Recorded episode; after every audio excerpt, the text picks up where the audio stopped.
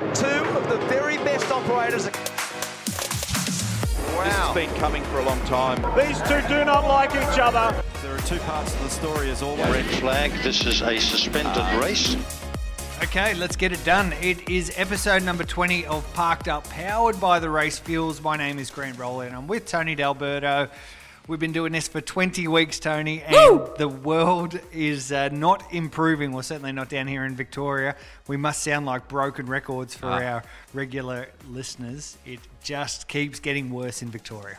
Damn right it gets worse. We're uh, facing another six weeks of lockdown and harsher restrictions this time, similar to New Zealand, is what we're hearing. It hasn't been quite confirmed yet. When this, when you're listening to this podcast, we might know a little bit more. But yeah, absolutely devastating, really. To be honest, uh, we're copping it down here because our numbers are so terrible. And uh, the only way to try and get on top of this is to lock us down even further. I did have a little laugh though, Grant. Yep. We- We need some laughter at the moment. Well, when they they introduced the uh, lockdown period overnight, and it was from 8 p.m. to 5 a.m., and I thought, well, that doesn't change my life at all. Come on, what are you saying? You're not going out to little bars and things? No, it's I've- not affecting your life at all. I felt really old, to be honest, when when they said that, because I thought, well, I'm already t- almost tucked up in bed by eight o'clock, and my alarm's going off at five. So uh, yeah, that suits me fine. The only thing that's really worrying for me is when Deer says at about eight, eight thirty, "Oh, I need some Tim Tams. oh, a block of chocolate would be really good now." Yep. Will be one unhappy wife going to bed if there's no. Well, we don't want to have that. No, no, we don't. Yeah, frustrating, frustrating, and and double frustrating for you, uh, yourself in particular with TCR Australia, the Australian Racing Group, and Motorsport Australia having to pull the pin on the September first round of the series for your Honda. So, yeah, still no racing just yet for yourself. But um, look, it's going to it. It's going to come. We might just have to do podcasts for a little longer than we first Do you, thought. do you know how long we've been saying that we're not far away? There's light at the end of the tunnel, blah, blah, blah.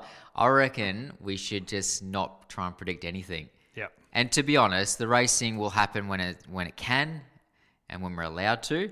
And that's it. You know, we just got to get on top of this virus. I heard someone say just recently, talking about normal, and someone pulled them up on the word normal. Mm. And we're going to have to burn every dictionary and change the meaning of the word normal. Without a doubt. Yep. It's been such a strange year and it's, it keeps getting worse. Anyway, I'm proud that we've got up to episode 20 of Parked Up. We're powered by Race Fuels, the uh, best and it's the only way that you can get your fuels at the racetrack.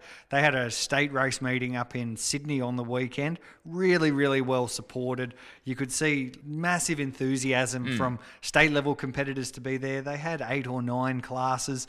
Of course, they were all uh, all filled to the uh, brim with uh, Race Fuels' finest.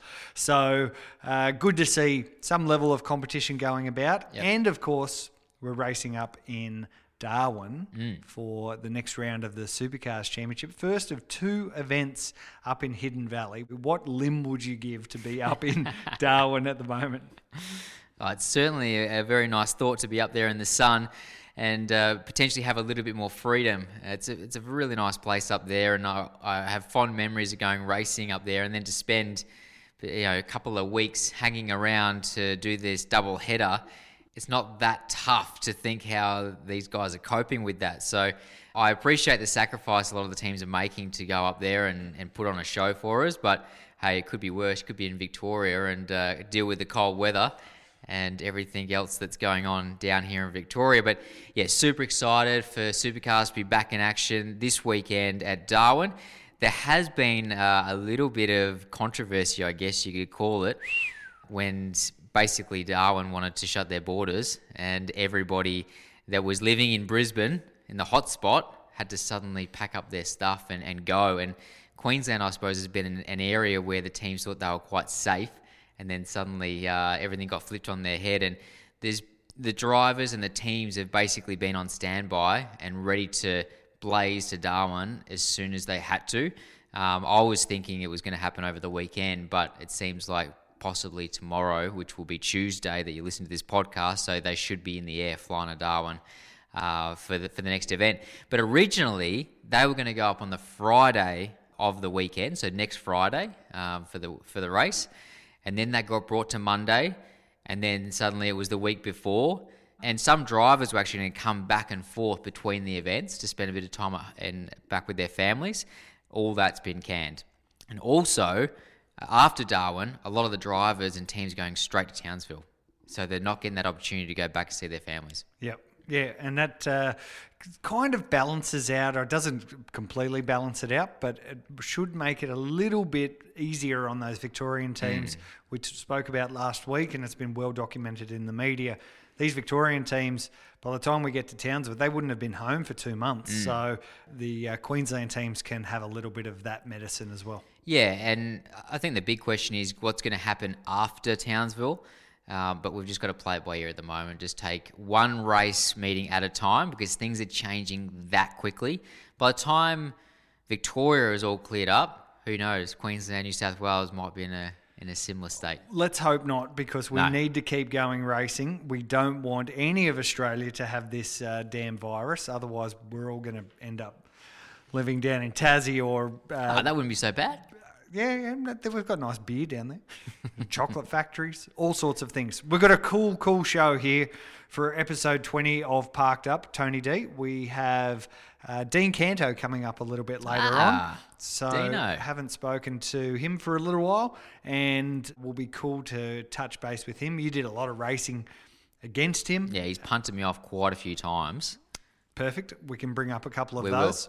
So we'll catch up with Dean a little bit later on. Really looking forward to that. And one of the topics that we're going to cover today is nicknames in Australian motorsport. Mm-hmm. On our Parked Up podcast Facebook page, we asked some fans to suggest some of their uh, favourite nicknames that have been uh, rolling around the Australian motorsport traps for a long time. Uh, and we've also uh, spoken to a couple of people, a couple of notorious nickname givers Right. who operate in the Australian motorsport landscape. So we'll uh, we'll cover some nicknames soon. Before we do the nicknames, Tony, what did you get called? What was your nicknames growing up? You know, in in childhood or adult life? Short ass. yep.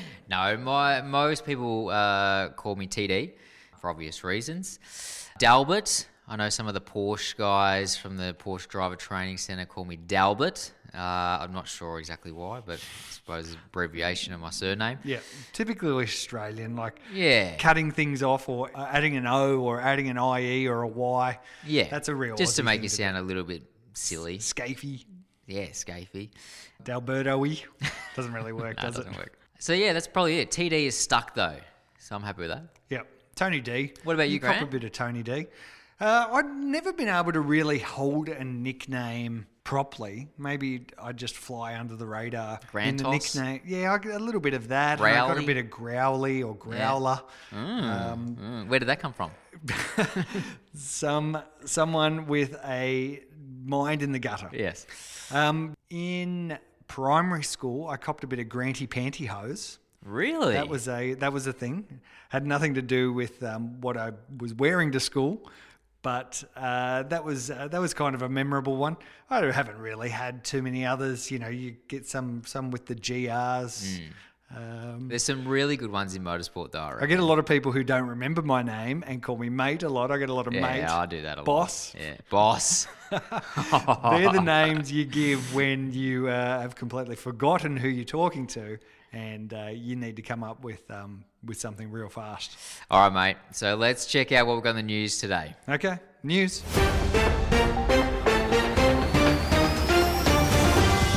Okay, so we'll have more on our nicknames a little bit later on, but leading the news this week is that supercars teams having to flee Queensland, where they've all been based, all the Victorian teams, all the Queensland teams, obviously, and they've had to check out. And they've had to do it fast. Hmm. There's been a little bit of confusion. And we did have a couple of current supercars drivers and Yep. team owners lined up for some chats today. Yeah, they basically ruined our show But, today. but we weren't allowed to talk to them because of a media ban. Mm. Supercars were pretty straightforward with their comms to the teams to say no chats, no media. so forgive me for being maybe a bit daft, but why would they do that? I think they wanted to make sure that everyone gets into Darwin, gets into the Northern Territory before they start spruiking about what's going on. I'm pretty sure that could possibly be the only reason why. They just want to make sure that everyone gets into Darwin before Instagram stories are being loaded up about road trips or mm. flights or delays or confusion, possible hurdles. They want to make sure that they're in the Northern Territory before they start spruiking about how this weekend is going to go, or even confirming that this weekend is going ahead. Yeah. The racing is going ahead at the moment. But of course, like we've all seen how the world changes so much. Supercars is just protecting itself by keeping a, as low profile as possible. You would have, uh, any, any fans can go and check back through. I'm pretty sure every supercars driver's social media pages, and there has not been one update since the weekend. It's interesting though, from the the back end, uh, there's been a lot of correspondence from supercars to drivers and teams about uh, what's going on. It's almost been a bit of a panic, um, and to put a media ban on it and to tell drivers and everybody to basically stop reporting what's going on, almost suggests that there is a panic and perhaps maybe they're trying to get around certain regulations or something is going on. Yeah, I, I don't know. They should they should have the support of the local governments. Just look at really high profile instances like um, I think it was Dannii Minogue and it was um, Nicole Kidman and Keith Urban who all came into Australia from uh, overseas and they were given special government dispensation to spend their quarantine in uh, in their own homes, in their holiday homes or their Australian homes or whatever it was. But So the government has to tick that off. But why do they do that? Oh well, I don't know. They might be giving supercars uh, drivers, team personnel, whatever, uh, and a little extra, an extra hand with it as well. And Hmm. like, awesome if they do, because it might mean that the event For sure. goes ahead. With uh, supercars has been awesome in that they've had hundred percent no COVID tracings Mm-hmm. yet. That would really put a. I don't think it would stop it if Mm. we got one, but you know how quickly this disease can, um, this Yeah. virus can quickly uh, rip through things. So uh, Well, chatting with Fabs last week, he was saying that he's already had quite a few tests, uh, COVID tests, um, prior to going to events. Uh, he says it's quite uncomfortable. I haven't had one myself. So it shows that they're being very serious about testing everybody. So it's not like we haven't had any cases because they're not testing. Yep. Um, complete opposite there. So um, the thing is, I think they need to get to Darwin and then actually get tested again before we go racing on the weekend. Well, there we go. That'll all happen. Bit of a uh, ram that old uh, Craziness. that uh, big stick up there, schnozzer, and uh, see what's going on. Uh, there was some racing on the weekend. We had the British Grand Prix in front of no crowd, and Lewis Hamilton, the um, home driver, took the win. He took the win with only three tyres Three inflated on his car. Three wheels on his wagon. It was a uh, typical of a British Grand Prix. It was a bit of a snooze fest, in my opinion, but the ending was awesome with with uh, Lewis dragging that thing home. Yeah, I haven't watched the entire race just yet. I've watched the start, and there was, there's a couple of safety cars already. Um, Kvyat had quite a big crash uh, through a high-speed part of the circuit there, destroyed his AlphaTauri, Honda-powered AlphaTauri, I should say. so that was unfortunate. But uh, yeah, Lewis, he had a really solid weekend. Obviously, put on pole by three tenths over Bottas, but the Mercs were a second clear of position three, who was uh, Max Verstappen, who is seems seems to be the best of the rest. But then the you know the mid pack there is quite close. I think if you took Mercedes out, you'd have a really good fight on your hands. And Max almost came through for the win there. They they opted to pit right at the end there and put fresh tyres on Max's car. Um, and if they hadn't have done that, he would have been able to catch Lewis with, With his, his- tyre right. deflated. So all hindsight stuff, but it shows they were in the fight, and for whatever reason, um, both Mercedes and other cars, I think McLaren as well, had a flat front left tyre. So that was obviously the, the most loaded tyre, um, but just couldn't take the, that punishment for so long. So they're racing again there this weekend with different tyres. But they'll have a lot more knowledge going forward now. Maybe they need to back off some of their cambers or, or whatever setup they have on the car to be so aggressive uh, and making the cars so fast uh, to try and you know live through the race because it's one thing getting damage on the tire, but then it tears up all the aero as well, and you can soon end your race pretty quick.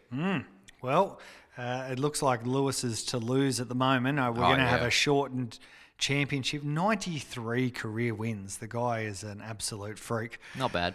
Uh, the other other piece of significant news that we have is that, uh, and we alluded to this at the top, Motorsport Australia and the Australian Racing Group have had to postpone the first scheduled race of the championship, the TCR Australia S5000, all operating under the Shannon's Motorsport Australia Championships. So another delay and no actual firm date. The next hmm. firm date that we have is the Bathurst International, mid-November. But ARG and, and Motorsport Australia are talking about potentially a mid October kickoff for it. So th- that would kind of be a reasonable result given the hmm. fact that we're actually not supposed to leave our homes. Hmm. Uh, up until mid September. Hmm. So it's crazy to think less than a month after that we might even be racing. So I've spoke to Matt Braid, the CEO of the Australian Racing Group, just to give a little bit of an update on the calendar and the Bathurst International. we're, we're still in a situation, the COVID situation, which is just unprecedented for everybody. The key aspect for all of us is to remain, you know, as flexible and as adaptable as we can to the ongoing changes. Uh, it's regrettable we've had to, you know, shift, uh, sorry, postpone the Sydney event once more, but all of us, you know, from a point of view of ARG, Motorsport Australia, and obviously all our competitors in our various categories are all wanting to go racing as soon as we can, and we're all working together to keep planning on, on how we can best do that. While we are looking to make plans, adapt the plans for the calendar, you know, one thing's just certain: the Bathurst International is one event that is really well and truly locked in. We don't want to see move, and we're going to work uh, work out a way, some way, shape, or form, to get that event happening on the November date, and to make it, you know, as big as and spectacular as it can be, and ideally as a bit of a showpiece of you know, giving some motorsport excitement to fans and also and also having our competitors involved as a as a way of paying paying them back for the hardship that everyone's been through this year. So you know, we are hopeful the Bathurst International is a shining light for the 2020 calendar. So the plans are for Bathurst International to go ahead and after, as Matt said, after such a dog shit year, hmm. going to Bathurst and having an awesome festival of racing, which Yep. is what would be planned up there. You know, ten events and uh, best racetrack we have in the country. That that would be a pretty sweet sweet way to uh, get rid of some of the nasties of 2020. Oh, without a doubt. That, that's going to be a red hot event. I, I literally can't wait for it. Personally, I think it's going to be the first event of the year for us. Um, and that's a, you know, an amazing way to kick off the off our championship. Uh, a little bit of a daunting task, to be honest, to go to the best and most fierce race racetrack in the in the country um, after we've been sitting on our backsides for most of the year. But I think the Bathurst 1000 is looking like my next race anyway. So what's another Bathurst race on the calendar? We, you know, I can't complain too much. Yeah, that's right. Well, you've only done what? How many races have you done this year? One, and it was a Bathurst. Okay, perfect. You could just be uh, everyone. A lot of people might just be uh, Bathurst only drivers in in 2020. Who who would have thunk it? Um, okay, cool. That's the news. Unless you got anything else to add to the news. No, I've got nothing. you're not having a COVID baby. Definitely not. We did we did see uh, that David Reynolds is having a COVID baby. Though. there you go. That's the news. So yeah. that's uh, that's nice for Reynolds and for Tahan. So that's uh, that's really good. I know. Tahan's been wanting to have a baby for a while. Perfect. Yes, and David hasn't. Well, that's all right. she wore him down. Exactly. That's how, how sometimes, certainly I know that's how it went in my in my house. Certainly for number one, I had to push really hard for number two. Oh, well, there you go. I had to push hard for number two. And David might be the same. Once he has one, he might have a car full of five. Who knows? uh, but yeah, about time. About time he had a baby. Good on He's him. not getting any younger. Congratulations to both of them. All right, we're going to move on to uh, our topic that we brought up for this week, and it's nicknames. Nicknames in Australia is such a thing, and you know, if you don't have a nickname, then you know, slice your name in half and chuck an O or a Are- Y somewhere. I'm going to turn this on its head a little bit, and I am going to give you the nickname, and I want you to tell me who it's referring to. Oh, okay. Because it's always based, you know, I always get pranked. So, Okay, go. all right. Give me some. Give me some nicknames. We'll You- start out with an easy one. Go. Okay, Crusher. Oh, Crusher. Well, when we've gone straight to the elite of Australian motorsport um, identities, haven't we? And Crusher is, is it? obviously Brett Murray Oh, there you go. from Bam Media and Speedcafe fame. Now, Crusher got his nickname through someone who was playing gridiron or American football, Mm. and uh, and and he was involved in the game. You I'm look sure- like him? No, someone had said, "Oh, you look like you'd absolutely crush crush them, or you'll be a crusher, or something like that." Ah. Yep. So Crusher had kind of stuck It's after stuck. that. All right, who's next? Iron Maiden. Yeah. So that's Simona Di Silvestro. Why? Because she's a girl. Yeah. So Maid. Maiden, yeah. And Iron Maiden is a famous American band. I think they're American. Okay. A rock band. Is she American? No, she's not American. This isn't making Iron, any sense. Iron Maiden. She's um, she's from Switzerland, but they call her the Iron Maiden. She races, you know, cars that are full of iron. So True, it true. all it all adds up. All right, one that I really like. What's that? Boobs. Boobs. so that's Timmy Blanchard, you beauty, and such a Why? good, such a good dude. Well, I think because of uh, the shape of his um, his upper body. I don't know. I'd be interested to know who came up with that. But that that was back in Mm. Formula Ford days, and when he was doing DVS, they were calling him boobs. All right. Timmy Blanchard, I like that man. Yeah, Well, uh, he- we should speak to him one well, day you for sure. definitely should. Babyface assassin. That's um, that is Glenn Seton. Yep. Coined by Mike Raymond, and later on we've got uh, some chat with a couple of motorsport dignitaries, including Gary Rogers. Uh, we I spoke to Jason Bargwanna, Phil Branagan, and Aaron Noonan, and they go into uh, a little bit more about the, the nicknames that were passed on to the Australian motorsport guys by Mike Raymond, who um, rest his soul recently passed, but he uh, coined a lot of those names. He came from a speedway background, and his idea was to give those top line guys those those nicknames. So, like uh, Tricky Dicky is is one of them. We've got Tricky Dicky. Peter Perfect, uh, No Baloney Tony, Who's that? Tony Longhurst. Oh yeah. So, so that they were all Mike Raymond, but they've all got his little. Okay. Moving on now to the Rat. Yeah, Paul Radisich. Paul Radisich. Okay. Um, and I can't remember how. So it Oh, was. you don't have to give an explanation for all of them. no, I know. But I wish uh, I I probably could have prepped better. But uh, I, I actually in my house I had a rat doll. Yeah, and it looked like him. Yeah, no, no, no. It did look like a rat. It was a rat. And one of the promotional uh, things that you could buy from DJR in 99 when he first came, 99 or 2000, they brought out this little stuffed toy, which was a rat in a Shell Helix race suit. Okay. So it was um, something that you could buy from uh, from from the racetracks. So they really pushed that uh, the rat thing pretty pretty hard. And he was um, like he was so fast when he came out here to Australia, really really really fast, and not not super consistent at uh, at the very start, but. Um, he was knocking on the door, and when he was when he was quick, he was really quick. Was he a rat-a-tat-tatting?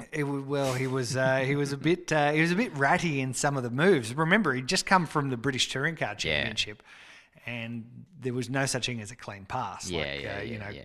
cars smashing into each other left, right, and centre. And he brought a little bit of that, and it, it was it was really exciting in that uh, in that period, and obviously super super fast. All right, another one that we should actually chat to on our podcast, the Enforcer.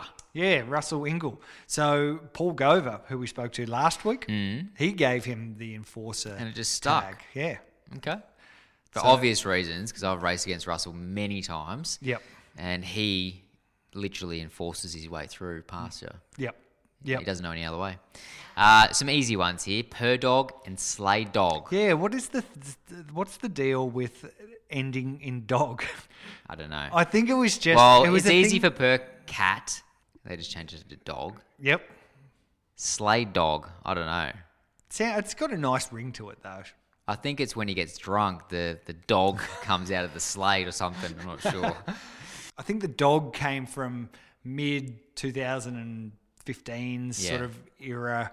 Uh, everyone just got dog thrown on the end of their name. So um, there you go, Tony Dog. We've got a couple more here.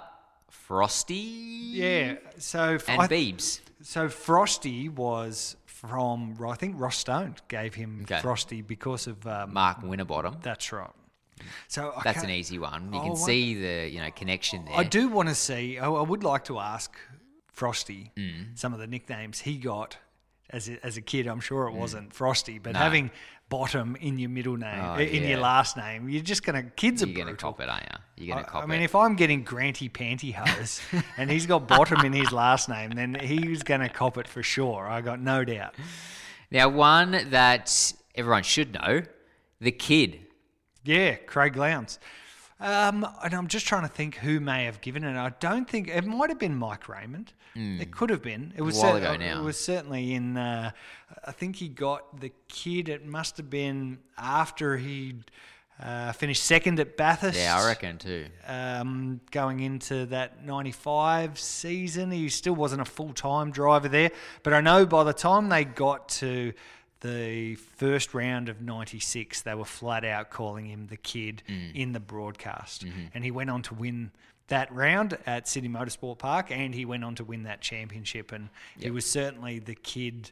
Uh, the kid then I, he doesn't get called the kid too often now probably because he's definitely not a kid and he's um he's uh, you know right into his his 40s and at the back end of his career still damn fast and uh, yeah but for sure he was the kid he was hot property the the uh, the guy who replaced the great Peter Brock as you know the the next the next thing and He's done a couple of things in his career, hasn't he? yeah just a couple All right, let's move to have a chat with our mate Gary Rogers. Yeah, well, so the reason I picked Gary to speak about nicknames is that he's really one of the pioneers of you can't work in my shop unless you have a nickname, and you get given a nickname straight away. So he was an obvious one.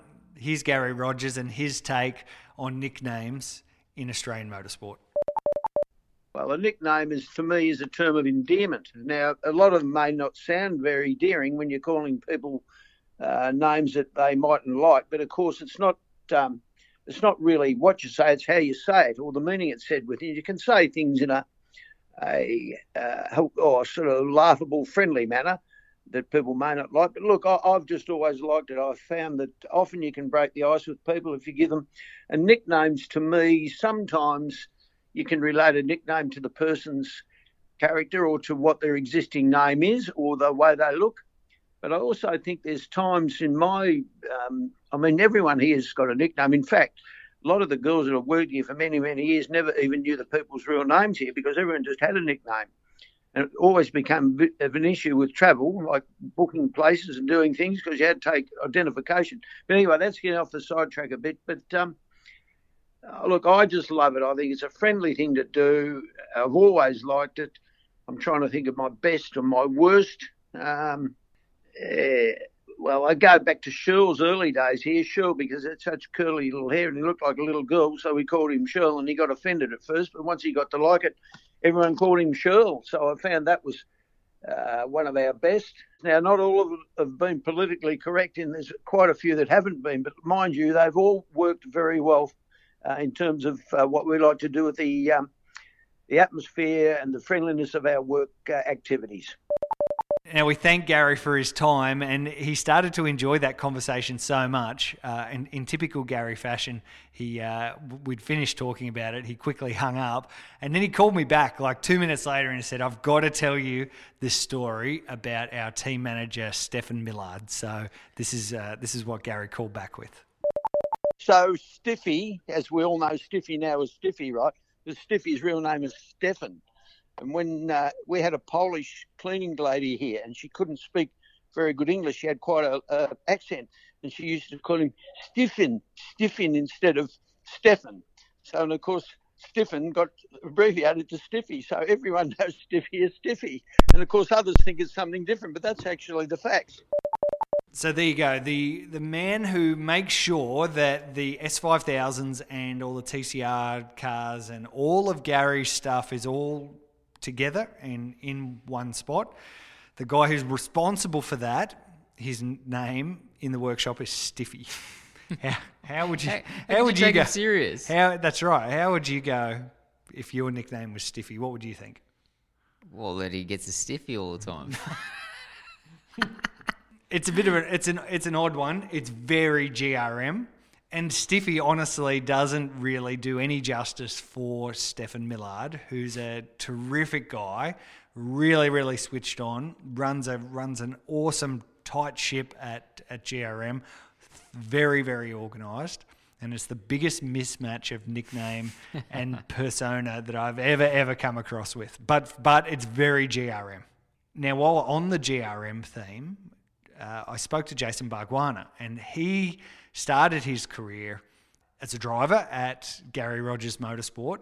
And of course, he copped a nickname as soon as he walked in the door. So I grabbed him to talk about that. well, it's always you know interesting at GRM. Gary's very keen on his nicknames. So the first thing he saw when I signed the contract is my initials of Jason Andrew Bargwanna, J A B. He in his mind it went Jab Jabber. That's it, or Jabber, and that was like from day one. Uh, everyone else called me Bargs, but Ben, uh, but but Gary called me Jabber, and then of course when Ben started working in the team, he got Jabber Junior. So he's now known as JJ in the team. So we all know Jason Bargwanna as Bargs. Yep. But Jabba. Had you have you ever heard Never that before? Never heard of that before. Yeah, and uh, obviously Jabber Junior now Yeah. with uh, or Junior Jabber for for Ben Bargwanna. So that's a, a yeah. Everyone inside GRM will Yeah. call Bargs Jabber, And I when I went down when I went down now at the end of last year when Bargs was um, confirming his TCR drive and they were all calling him Jabber, and I thought, what the hell are these people talking about? So, so there you go. If you need to speak to Bargs and you mention Jabber, you'll you'll grab his attention. Uh, I also spoke to Aaron Noonan, who worked at Holden Motorsport for some years. Uh, of course, he runs his V8 Sleuth. Um, you'll see him on TV commentary calls. Oh, we all know who Noons is. we all know who Noons is, yep. And while he was at Holden Motorsport, they had a long and famous history for making sure that everyone who worked inside that little domain always had a nickname. So I grabbed some thoughts from him. I worked at Holden Motorsport uh, in PR and, and media for Pemberton Publicity, who was the, the agent for Holden, uh, 2004 to 2006. And everyone in that Holden Motorsport enclave uh, had a nickname of some sort, whether it be uh, Plastic, Tim Pemberton, who I worked for, uh, Gerald McDornan, who was in the, the PR offices with me there. He had a few different nicknames, but I think he was Otis. And then there's the ones from over the years. It's it's really been a Holden thing through the lines of the Holden dealer team when you think of guys like Mort for, for Graham Brown and Hogg of Jeff Gretsch and um, the Spear, the late Grant Steers, who was a Holden executive. I think it was because of the shape of his head from memory. Uh, plenty of great nicknames over the years, and if it was kind of the anointing uh, Steve Cahoon, PR guy I worked with. He was the priest because he was very quietly spoken and um, didn't really say a great deal. Uh, I became Simon McNamara dubbed me Danny, but it went through four nicknames from Danny Noonan from Caddyshack to Danny Goonan to Danny. So uh, uh, p- probably the only person in the history of the world, Simon McNamara, to call me Danny as a nickname. But uh, there's been some ripping nicknames in the, the Holden Motorsport family over the years, that's for sure. Well, thanks for that, Danny Goonan. He, I think we, we need to get back into that. Thank you, Simon McNamara. That is excellent.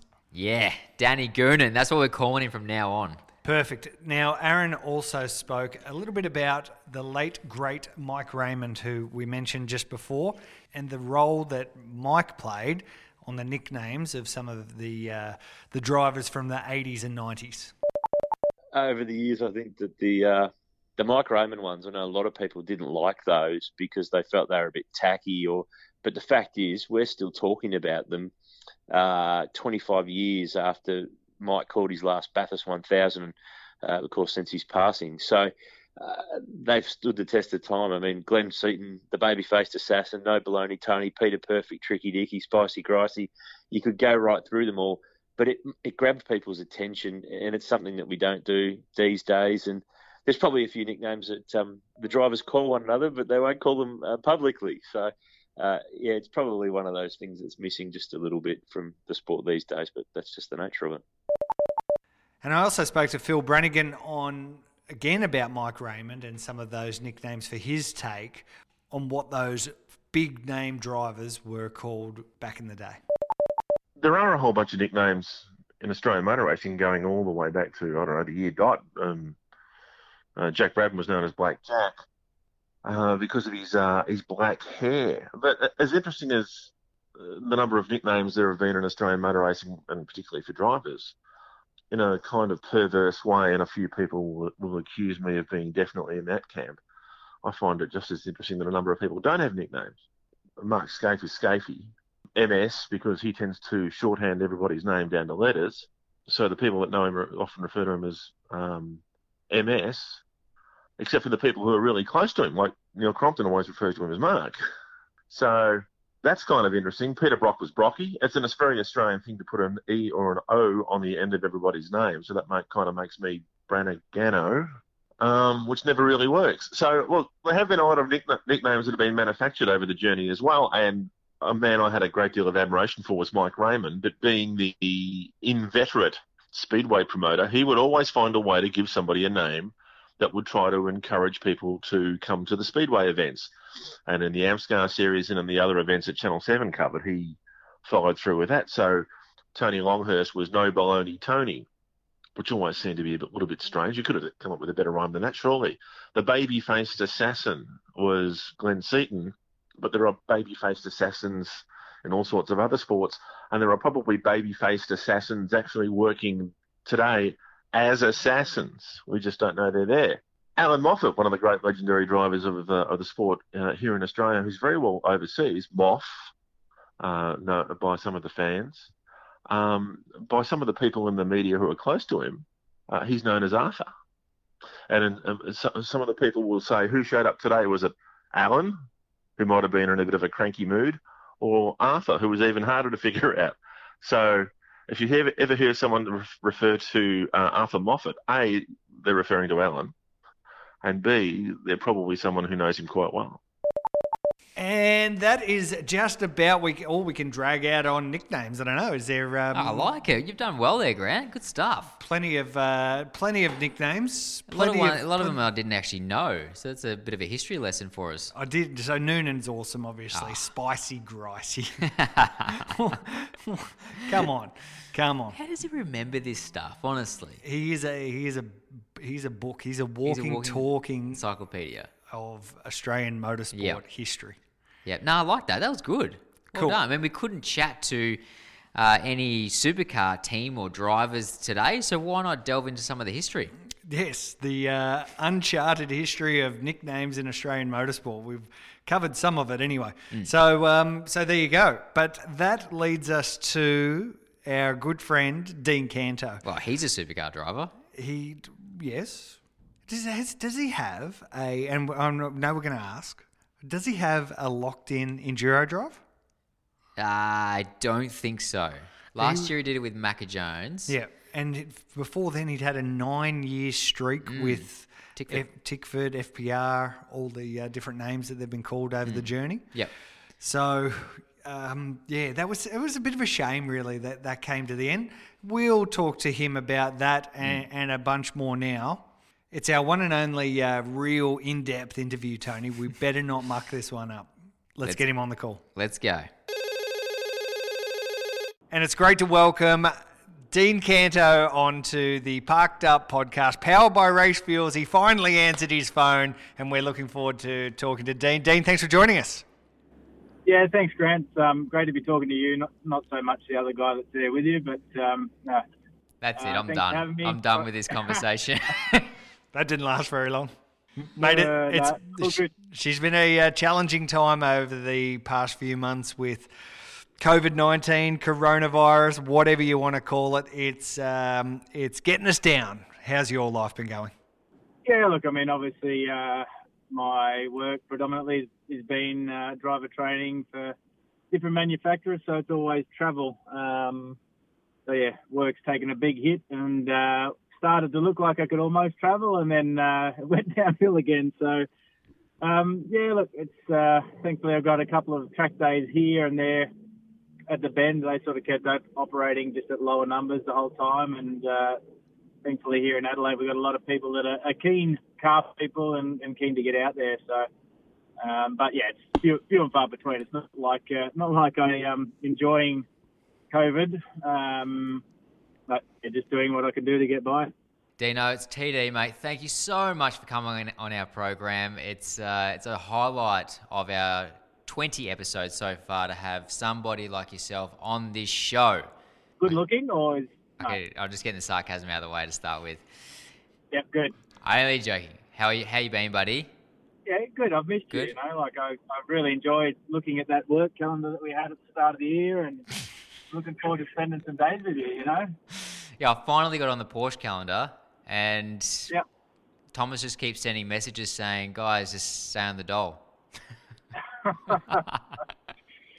anyway, uh, it looks like you've been keeping pretty busy, though. You've just rebuilt a beautiful Lamborghini, shook it down in uh, typical Dean Canto style at uh, and Bend recently, and didn't hold back on the opening lap.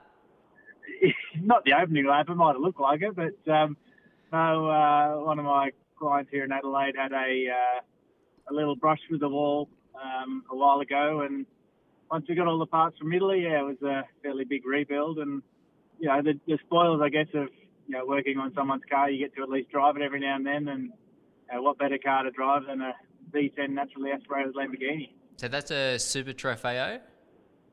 Super Trofeo model, yeah. So not GT3 spec, but um, on some circuits overseas, they actually almost uh, knock the knock the GT3 cars off around some of the circuits, depending on the straight and stuff. So uh, lots of downforce, um, good power, big tyres, and you know, it just sounds awesome. And feel like I feel like Batman when I drive it because it looks like the Batmobile. Now you basically rebuilt that car yourself. I mean, it was more than a brush of the wall. Uh, you've you've you basically rebuilt that thing from the ground up. And generally, you've got Garnet Patterson, uh, one of our good friends, helping you, but he's been over in Sydney uh, doing some testing himself. So he's left you on the tools uh, doing it yourself, and uh, quite a big job, wasn't it? Yeah, look, I mean, uh, it was it was a bigger job to the point where we had to cut the whole rear frame off um, and weld a new one on. So all that was left really on the on the car was the front end and the cab. Um, and the front end did sustain some damage as well during the crash. So um, yeah, once all the parts got here from Italy, um, I went straight to the panel shop with the new rear frame, and the car was already there. Uh, good friends of mine here in Adelaide, Pacific Prestige. I give them a shout out. um, they're uh, they're an Audi Lamborghini authorised repairer. So um, once the new rear frame arrived, me being a panel beater previously, I um, I cut the rear frame off and had it all ready for their guru welder because you need to be trained up on the uh, the aluminium how to weld them in properly. And uh, yeah, by the end of that week, they had the car back to me, and my little mate Garnet was in Sydney, and I had to put the car together myself. So, um, you know, fuel tank, new engine, all that sort of stuff was uh, was enjoyable, but tough. Well, uh, it certainly looked uh, looked a, a, pretty picture from uh, from what you'd put up, and it uh, it looks like she goes pretty good as well. So um, a, uh, a nice little um, COVID project for you to uh, work on there. That's not too bad. And look, I'm glad you actually brought up the panel beating stuff because that's obviously where all the stuff that you grew up with. Your dad Rocky was panel beater and always into his race cars as well. I guess your career in motorsport, your career with cars was sort of set in stone right from the very start. Yeah, look, Dad, uh, Dad obviously raced um, just in uh, mini sports sedans. I think was the only car he could reach the steering wheel and pedals in. um, and then, uh, yeah, desperate father, first son. He wanted me to get into racing, so got me a, a go kart, and um, yeah, I probably wasn't natural at it. I guess I had to work pretty hard at it, but um, grew up with JC and uh, Troy Hunt, if most people would know Troy Hunt in the in the karting game still, yeah. and Frosty and Caruso and all that sort of stuff. So uh, yeah, I got a national title along the way, and um, basically you know set my set myself up from from that point on, and always being around cars. Used to go to the panel shop with dad on weekends. So I guess that was my love of cars was ingrained into me from then. And um, stupidly, you know, went and did my apprenticeship as a panel beater and worked with him for a long time. And you know, first year of Konica Series, uh, I had a little unit across the road from the panel shop, so I'd finish a day of work and then go across the road, and a couple of my mates would come over and we'd prep the car ourselves. And you know, that, that first year of Konica Series, we didn't have one DNF, so there's a lot that goes into making sure. You know, preparation is is something that I'm a stickler for, and always making sure everything's up tight and correct and all that sort of stuff. Konica series, development series, Fujitsu series. It's had a, hun- uh, a whole bunch of names. Can you believe it's 20 years since you won that first title? That series has been going for 20 years. I know, mate. I'm 40 this year, so uh, yeah. join, join the club. Uh, I've, I also turned the big old 40. So uh, 1980 babies, they're uh, pretty special. Yeah, but um, yeah. On, on, another note, with that the Lambo, um, on my after I did my three or four installation laps, came in and had a look. Like Tony doesn't think I did. Um, I went I went back out and set a time and it's actually the quickest I've ever been in that car. So I must have done something right putting it back together. Maybe you tuned it up. You gave it the tweak it needed. Yeah, that's right. You know, um, I don't know what I'm doing with corner weights and all that sort of stuff, so I just sent it. no, it was. Um, you know, it came up really well, and obviously the panel shop they had the laser aligner, so when they put the new rear frame on it, they got it within three millimeters, which is in intolerance. So who knows? It may have never been 100%, but um, no, it's uh, it's a great car, and um, yeah, we're actually going out again this weekend. So. Mate, they say the uh, the old saying is the greyer the hairs, the faster they go, and uh, that could be the case, but not in your case, because all yeah, your hair fell out. I damn it! Yeah, I, I, skipped going grey and just went straight to bald. So. Uh, look, that yeah. was that was well documented at the time, and you know we we we don't know you any different. You don't know yourself any different for um, not having all that pesky hair. You would have saved an absolute fortune at the hairdresser over the years. Just wind the clock back for us, and and you know the the the lead up to that, as as I remember, was you know it was a pretty stressful time with Briggs after you you know you'd won you'd won your DVS series and you'd you'd climbed your way into uh, your first full time gig in a in a supercars team, and, and it was a really really difficult start to your campaign and a difficult environment to be in as well. Yeah, look, I mean, the, the thing with alopecia, a lot of people think it's stress related. So yes, I was in a high stress environment, but it's actually it's an autoimmune condition. So back in the day when I was a, a tight arts race driver, I had a helmet that was probably three or four years old, and um, it uh, it actually gave me a little bit of a, a, rash on the side of my face to the point where um, I had a bit of an infection and took some antibiotics. And when it cleared up, I, I, just stopped taking them. I didn't finish the course, and then it kept coming back persistent for about six months. Um, and what they think happened is the uh, a hair follicle got infected deep inside, which triggered a, an immune response because the infection was there uh, quite a long time. And basically, my body started attacking the wrong thing and, and attacks my hair follicles. So um, there is a stress-related hair loss, which is, you know, my, mine was very rapid. It was within three or four weeks that I went totally bald. So, um, you know, two two different things, and everyone thinks it was stressful. Yes, it was a stressful time for me with Briggs, but um, funnily enough, my my brother and my father have both had uh, autoimmune conditions, different types, but whether we have an overprotective immune system, not sure. But uh, look, at the end of the day, it is my trademark. Everyone knows me like this. No one it. remembers and me. We love it. and my wife hates me because my legs are smoother than hers. Did you at least play it up to uh, John Briggs, your boss, and say, "Hey, mate, uh, look how much stress you put me under. I've lost all my hair." Uh, not really, but no. it was it, it, was one of those things. Until I had it, I'd never heard of it. So yeah. immediately, li- literally, I ran my hands through my hair one day, and there was just a whole heap of hair on it. I was like, uh, you, you made immediately think the worst. So, mm. um, you know, you get all the blood tests, and they go, oh yeah, you got some inflammatory markers, this and that, but you're not dying. It's like, oh, okay, good. And then it was my first full time year, so it was like, oh, how do I handle trying to, you know, trying to get through this and, and still compete and drive properly. And obviously, my results at that point in time did take a hit. But then by the end of the year, I was sort of back on song again. But uh, unfortunately, the, damage was done that year with with results, and um, Triple Eight later on took the team over that year. Uh, and I think there were some other drivers in the background trying to weasel their way in. So, um, yeah, I took a step back basically by not by choice to uh, to be a co-driver with them the following year.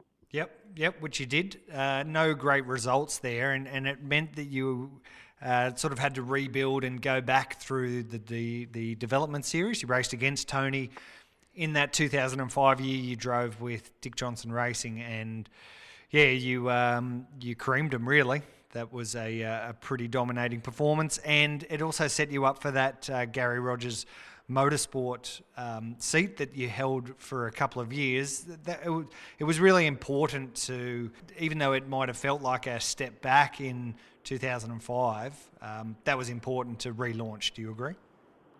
Yeah, look, I mean, obviously, um, it, it, did set me up. Uh, I was just actually sent a, a, video through the group chat the other day that Tony might remember back to, to Wakefield Park in 2005. I remember the, uh, the dreaded the, the, the, dreaded first reverse grid race for uh, development series. So and it was all my fault. Um, yeah, ne- never crossed my mind that a car would stall on the grid. I just you know took off and I was right behind Tony and last second he's moving to the right really aggressively. I thought, what are you doing? And I was like, oh, now I know why. But uh, was it Jay yeah, Verdnik? Whose car? Yeah, whose car did you smash? Yeah, yeah, Jay Verdnik. Yeah. Um, so yeah, that was. Uh, was, from from my point of view, though, um, I remember you know off the start line, and, and, you were the guy to beat. So I'm starting. I'd finished third, just by, you know behind you in the in the first race. You'd won. I'd, i was third, so I was starting just in, a row in front. And we get going, and I've just missed the back of Jay, and it took me by surprise because everybody last minute is darting out of the way. And then you've obviously clobbered them, but all I was doing, look, going into turn one, was looking in my mirror, going, "Where's Dean? Where's Dean? He must be going around the outside. He must be down the inside. He must be coming past me." I didn't think for a second that you would have collected Jay uh, at any stage. And then when I came out of turn one, they come on the radio and, and said, "Oh, there's going to be a, a, safety car, probably a red flag." And uh, then it sort of hit, and man, looking at the vision of that, that was a serious impact.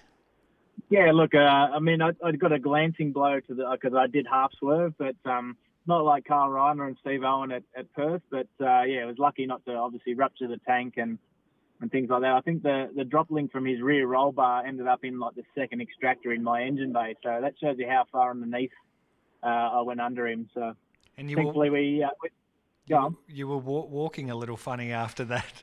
After that as well, I remember speaking to you in the paddock straight after. I was working for Motorsport News at the time, reporting, and you were complaining about some um, uh, issues in the crutch. Yeah, look, one of those things. I was, uh, I did manage to get to the brakes. I was hard on the brake pedal, but I think right at the time when it all made impact, so uh, I didn't have my foot on the footrest and just sort of submarined a little bit in the seat and. yeah, gave myself a bit of a tickle. Um, but yeah, I still I still had kids after that, so obviously it was okay. yeah, all the uh, all the systems still working. So, mate, after after that, Gary, um, being the uh, young talent spotter that he is, uh, gave you an opportunity in the in the main series in, in 2006 and 2007. A couple of good results. Your first uh, your first race win as well. That actually came in a in a reverse grid race over in in Barbagallo as well. Um, the the Garry thing, I suppose, didn't really end, you know, the way you would have you would have liked. Um, what's your thoughts on the, on those two years with Gary? Uh, look, you know, uh, the first year we started to build a bit of momentum, but I guess the, the biggest thing I never probably jumped up and down enough, but um, I didn't have a full time engineer. He was just a weekend guy that was a mate of Gary's who was a shop guy motorbikes um, who used to just come along on a weekend. So um, preparation wise, you know, that doesn't really.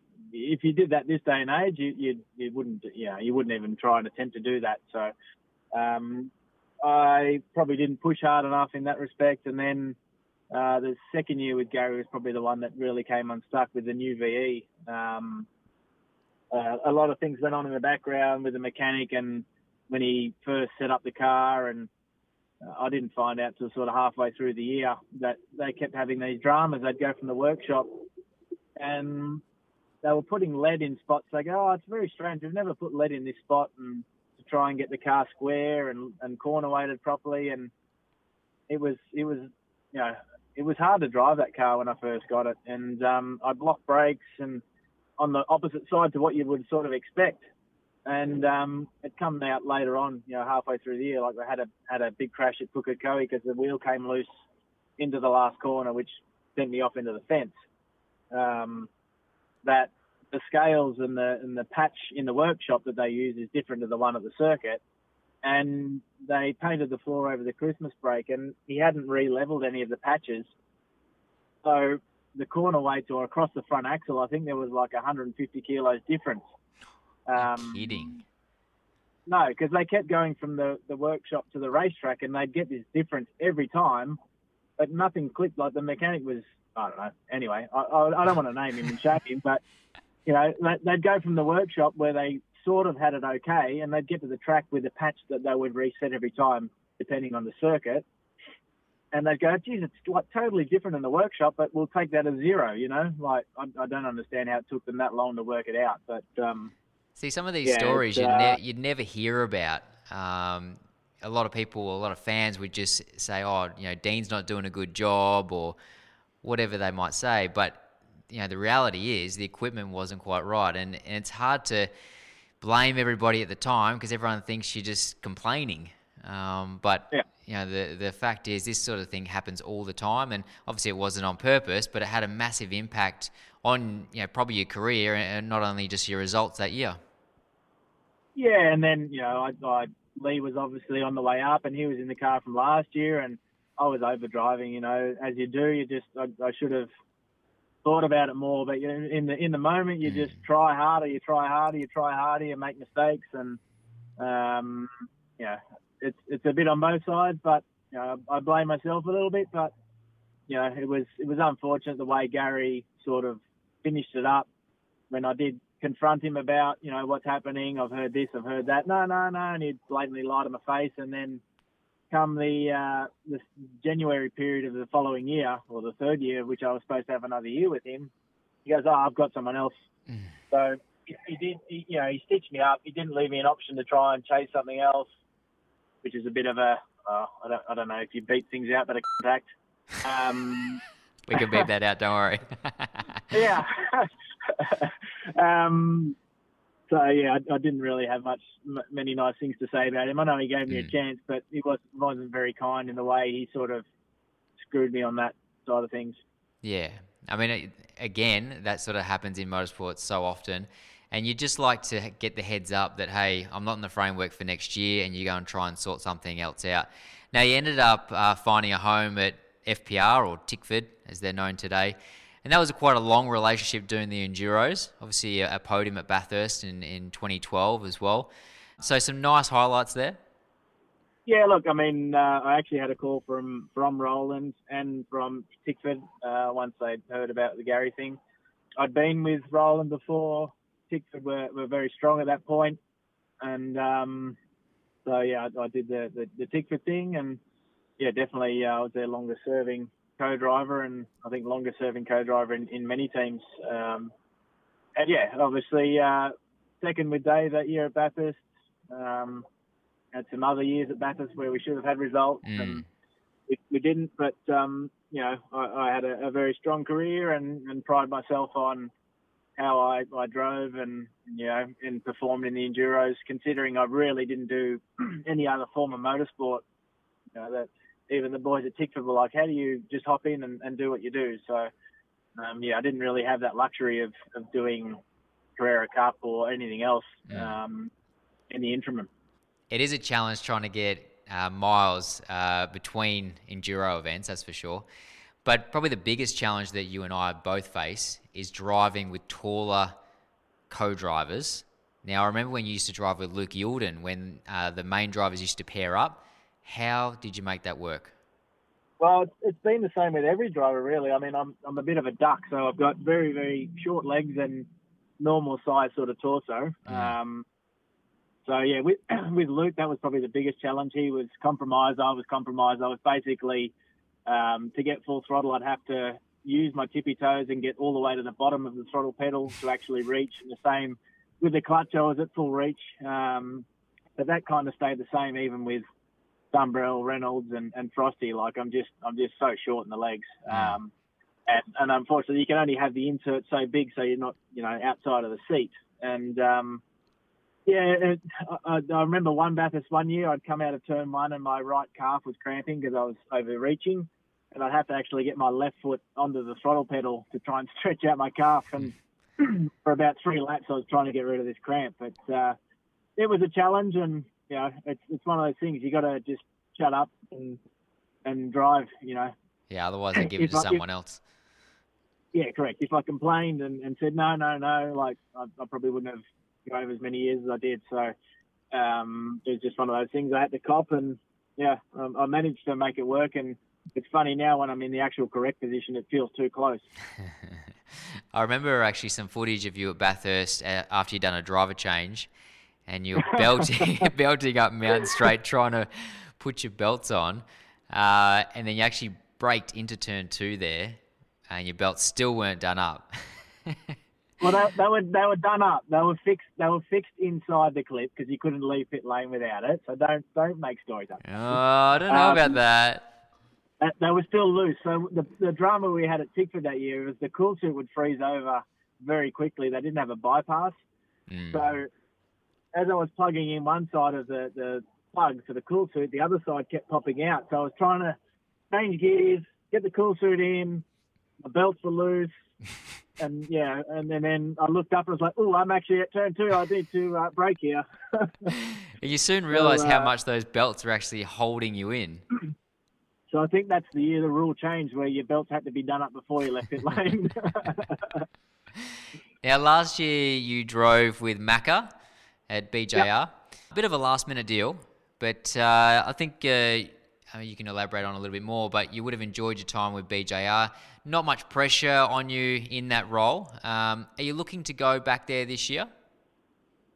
Uh, yeah, look, I mean, Brad obviously uh, gave me a call last year, and um, yeah, I've got a lot of respect for their team as one of the only teams I haven't really driven for. So, um, yeah, I jumped at the opportunity and, and was looking forward to it. Um, obviously, Bathurst was the first enduro race, so um, getting miles before that was pretty critical. But um, unfortunately, we had a washed out test day, and can't remember what happened. We didn't really even get much testing before Bathurst, so um, you know, it was a little bit of a challenge. But at the end of the day, it's I know how to drive a supercar. It's just how they achieve their speed is a little bit different. Um, so yeah, we went uh, went straight into Bathurst, and unfortunately, Macca had a, a little incident in the first practice, which which missed uh, my first practice session. Um, which you can't really afford to do at Bathurst. You know, time is critical, and uh, by the time we came to the race, we were a little bit off the pace, and you know, we went down at some point in the race, and that was it. We just couldn't get it back, but. Um, yeah, I enjoyed my time with them last year at the Enduros. Um, wasn't the most competitive car, but I think this year uh, with the dampers, um, it's definitely evened things up because that was obviously one of the things I started working with them last year after Bathurst with some development dampers because they did seem to be a, a fair bit out of the window. Um, yeah, look, I, I appreciate the opportunity they gave me. It was my 21st Bathurst 1000 last year, and um, I think the age gap between Macca and I was the biggest in the field as well between the two drivers. Uh, we, we still look at. I still look at you as a uh, young boy, but I guess uh, now that I'm becoming an old lad myself, um, uh, we can just remember the uh, the good old days. Um, mate, before we, we appreciate your time that you've given us on Parked Up, and before we let you go, today's uh, episode that we've recorded, we've uh, spoken about nicknames in Australian motorsport and some of the colourful and fruity ones that we've seen over the years. What did you cop as a uh, as a young lad growing up, and, and what do you find people call you at the racetracks these days? I know one of them, but uh, we're, we're definitely not going to repeat that just here. Stinky. um, yeah, I don't know. I didn't really have. I can't think of many. I mean, Dino's obviously uh, the easiest one. What about I can't say choc. Go on. short ass? That's what I copped. Jan- Surely you copped that as well. As well. Yeah. No. I, I, nah, I don't know. I mean, obviously, God. when, when, when I evolved into being bald, it was baldy, but yeah, I don't know. what does Erin call you? Pain in the ass. Schnookums. Schnookums. Um, uh, the, her one and only, basically, my true love. That's what she calls me. Ah, that's nice. That's nice. well, that's that's really nice. Well, all our love to uh, Erin and your uh, your beautiful boys, and we appreciate your time on Parked Up. No worries. And we look Thanks for forward to me. seeing you one time when the world fixes itself up. Yeah, yeah, you guys in Victoria there, just stay home, will you? Yeah, we're at home now. Very good. Thanks, mate. Thanks, guys. All right, buddy. Catch ya. And we thank Dean Canto so much for his time. He's such such a good dude, such a good dude, and and uh, you could just uh, talk to him for ages and ages. Oh, he certainly is. He's one of my good mates, and we do uh, give each other a little bit of shit at times. Generally, because he's tried to call me and I haven't called him back. So he. Uh, That's rude. It is a bit rude, but I know he just wants to talk about nothing other than just pull my chain about something, you know? Uh, no, I do love my chats with Dino. So great to catch up with him. But we did chat with another race driver today. We Yep. haven't mentioned him yet. Yep. Now, in our very famous segment, we spoke to them before they were famous. That's the name of the segment. It's awesome. It rolls off the tongue so beautifully. We grab one young gun from karting or Formula Ford or or somewhere and uh, and just touch base with them, see what they're doing, uh, and see what their future aspirations are. Today, we spoke to a young 14 year old girl, and her name is Ava Agnes Agnestiadis. Very good. I think you've nailed that. I think I got that okay. Yeah. I do like my Greek people. They're you know they do the best food. They're, they're the people to hang out with.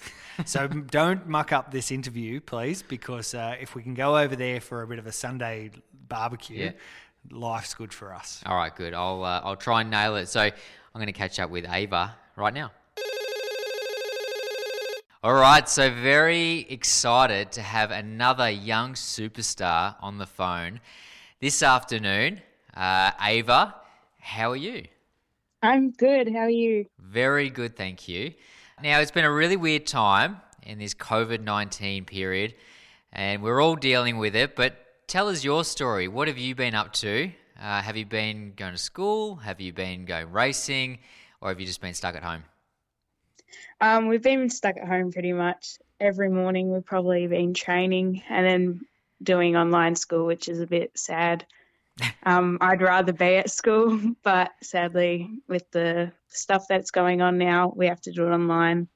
And yeah, we still. I'm keeping in ta- contact with some friends, but it's better to see everyone in faces, I guess. Oh, without a doubt. So, has mum or dad been doing the homeschooling? Um, we're lucky to have a really good school. We, they, our teachers are always online with us every session, so mum and dad just have to keep us company. Yep. Let's talk a little bit about your racing career. Can you tell our listeners what class you're racing in and how you actually got involved in karting to begin with? I race in the junior category, which is K2 and K3 at the Australian Kart Championships. And I got into it from my mum. She got back into it a couple years ago. And I had a little squirt around one time, and I knew since I got in the in that go kart, I wanted to do it. How old were you then? I was seven years old. Seven years old. I started karting when I was seven as well. And the first first time that I got to drive a go kart was around a basketball court. Did do you have a similar sort of story? Um, not really. I get to go around a go kart track that my mum grew up at. Okay. That was pretty good. And uh, so your mum was involved in karting. Did she spend a lot of years racing herself, or was your dad involved as well? My mum spent a lot of years doing it. My dad just kind of mechanicked for her as they grew up. Okay. Yeah, very good. So they sort of they didn't pressure you to get into racing, but they were the influence to get you started in uh, in racing. Did you think you were going to enjoy it so much? I used to dance before, and I kind of thought that was going to be what I did. And I think they thought that too. But as soon as I hopped in the go kart, I said, no more dancing. I want to do this. Taken after mum, awesome. Now you finished second in the Rotax Pro Tour Championship last year, but I believe that you were winning most of the the year. Um, what led to finishing second? And tell us a little bit about that year. Well, at the start of the year, we were running in the top three of the championship. Mhm. And due to something that happened midway through the year, we were leading Okay. the championship. And then at the end, I started to grow out of the go kart. So I was getting a bit too tall for it. For the chassis. So that kind of put us back a bit, but we were still fast. And just the, at the last bit of it, the other kid got the got the got the win. So it's still a very good job to get second in the championship, though. Um, and I bet some of those boys were a little bit uh, worried that that you'd uh, ruffle some feathers and beaten them um, to second the championship. So congratulations on that. Uh, let's you. talk about idols in racing. Uh, who is your idol? Is it is it a guy? Is it a girl? Do you have someone in mind? Um, well, from this year, right now, it'd probably have to be Lando Norris. okay. What do you like about Lando? Um, he he like from what he's done and the way he drives is just like a really good driver, and I kind of look up to him and how like his personality and everything, how he takes everything. Yep. He's got a very good character, doesn't he? Yeah. Ah, very good.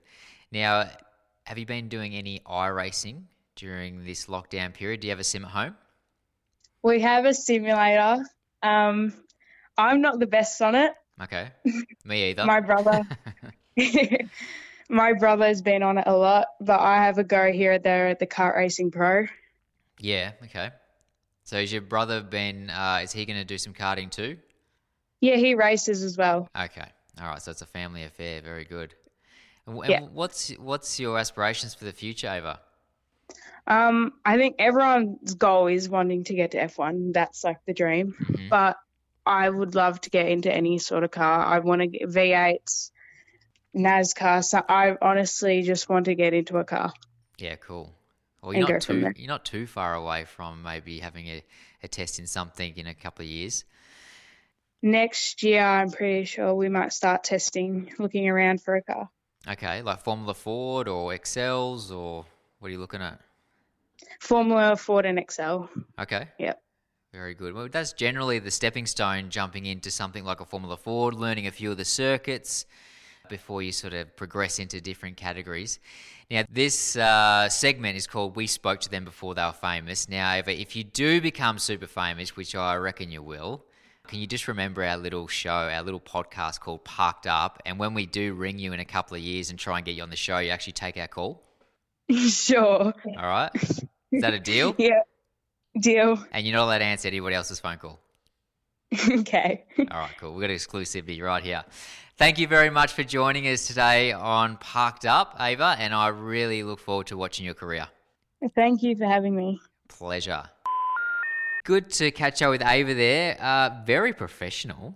Yes. She that's not Yeah, her she first sounds interview. great. She sounds great. She Did really well there. And very fast as well. Yeah, she's got high expectations and aspirations, I should say. So it'll be, it'll be great to see what, how she goes in the future. And uh, she doesn't sound like she's really enjoying the lockdown too much. No, well, none of us are. She is in the same boat as us. Mm. It would be weird though getting homeschooled. Yeah. Can you imagine the motivation wouldn't be that high? I did speak to her mum beforehand, and she'd said that she is pretty set and forget. She's uh, quite disciplined, quite well disciplined, knows what she has to do. Fourteen years old, you know, she can get on with her own thing. Her nine-year-old brother, hard to drag him off the simulator, apparently.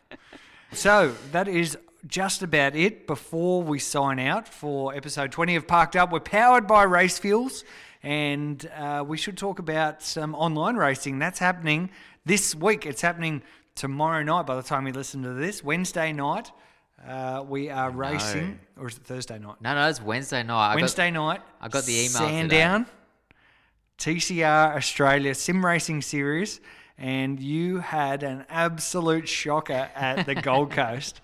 Tell us what happened actually, no, it was actually a better round for me. I, I got into third in the first race after taking about six guys off in front of me. Um, so I'm just starting to learn how to drive on the Sims. Literally just ram into anybody. And I was driving around, going okay. And then suddenly all the cars disappeared, but I was still driving around the racetrack at the Gold Coast thinking, where is everybody? But on our Discord channel, which is like our radio channel, I can hear the drivers, especially Will Brown, he doesn't shut up, um, talking about the battle they were having. And I'm like, I'm in a completely different game here. Like, what's happened? Where is everybody? Um, and I'd lost connection with the actual server. So the week before, I had internet connection problems where basically the thing just froze and chucked me out of the whole lot. This just had like a bit of a glitch or something, and my internet was really strong. So anyway, that stuffed that race. But I started on the front row for the second race. Blinding start. My best start of the year. Led the first lap, and that was it. We didn't even see you. We, How did you not see that? because you weren't in the race. You were not in the race. And your car is not in the race. What are you talking about? I led the first lap. We didn't you don't you don't see your car on the broadcast. I did not know that. You need to go back and have a look. Your car is not in the race. So what happened in the race in your make believe um, solo race? what actually happened?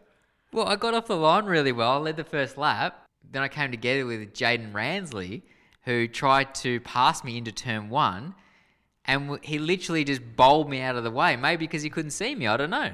I can promise you, absolutely promise you, you were not in this race. You weren't in This the race. This is absolutely news to Look me because I started on the front row there. You can see the spot that's left vacant for me, right? Listen to this. The commentators don't even don't even acknowledge you.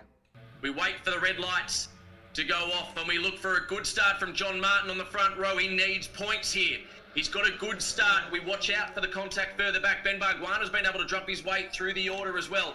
This is round eight of the car. This is rubbish. Yeah, you're not. No, I'm gone. You're not even. You're, you're not even in on the leaderboard. You're not. You're nowhere. So what happened? What did you see? What I saw was that I, I did get a really good start, and then I led for the first lap, and then Jaden got a run on me coming down the front straight for lap two, and we made contact at turn one, and I spun around and rejoined, but that was it, and then my race was done. Honestly, that's what I that's what I saw. So your race was so your race was done. No, I kept going, but I was like down the back.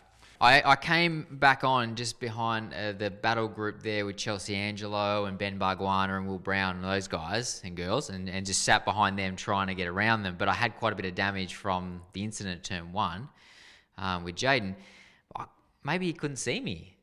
Like, honestly, maybe he literally couldn't see me, and that's why we made contact. Because again, I was like, why did he just hit me out of the way? Have you made any changes to your internet service or provider or or No. network or connection or something that is going to improve the usability? No, nothing, because I didn't think it was there was a problem. You were not in that race. Oh my gosh. Okay, well I need to do some work before tomorrow night. I think so. you did send me though a little clip of you doing some practice Mm. at Sandown. yeah, no good. That one didn't, that didn't go very well. Well, see, you've got to test the curbs, and they're very aggressive at Sandown in this game, and you can't really use them that much, especially the curb over the top down to what we call Dandy Road.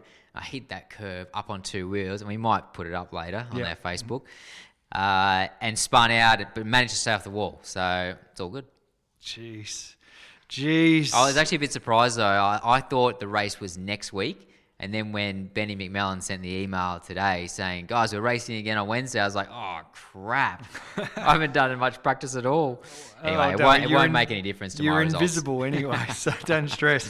All right, there you go. You can tune in and catch that on the TCR Australia Facebook pages, the YouTube channels. It's not like us to have any uh, technical problems No. with any online racing that we do. The problem is, I generally have a friend of mine to help me, young Matty Kid, but because of COVID, he can't come around, so I'm just by myself. I You- need tech gurus. You were literally by yourself Yeah. at Surfers Paradise. Damn it. Not to worry. That's it. That's episode 20 of Parked Up, and we'll catch you next week for more news and stuff. See you for now.